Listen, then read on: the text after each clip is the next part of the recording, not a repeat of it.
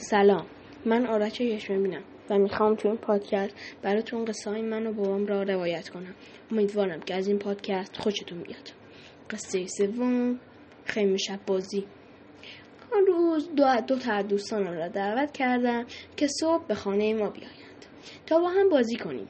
بابام که خیلی درش می‌خواست ما را سرگرم کنه گفت بعد از نهار به حیات بیایی و خیمه شب بازی را تماشا کنید بعد از نهار به حیات رفتیم.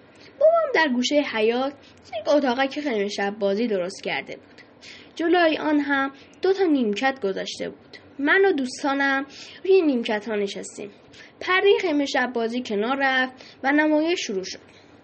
نمایش دو بازیکن داشت. یک دیو سیاه و مرد کلاه بوغی آن دو اول با هم حرف زدن و بعد هم دعوایشان شد. کلاهبوقی با چوب زد توی سر دیو سیاه و ما خوشحال شدیم. و من برای کلاهبوقی دست زدم. بعدش هم دیو سیاه چوب را از کلاهبوقی گرفت و محکم توی سر او زد. کلاهبوقی چاره افتاد و مرد.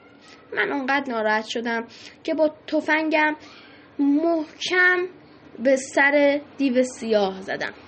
نمی‌دانستم که بابام دارد نقش دیو سیاه را بازی می کند و من بابام را زدم نه دیو سیاه را. بابام که صورتک دیو سیاهش شکسته بود از آن پشت دستهایش را دراز کرد و مرا گرفت برد و خوابان روی لبه دریچه اتاقک خیمه شب بازی. بعد هم با همان اداهای که خیمه شب بازی در می آورد شوخی شوخی خوب مرا کدک زد.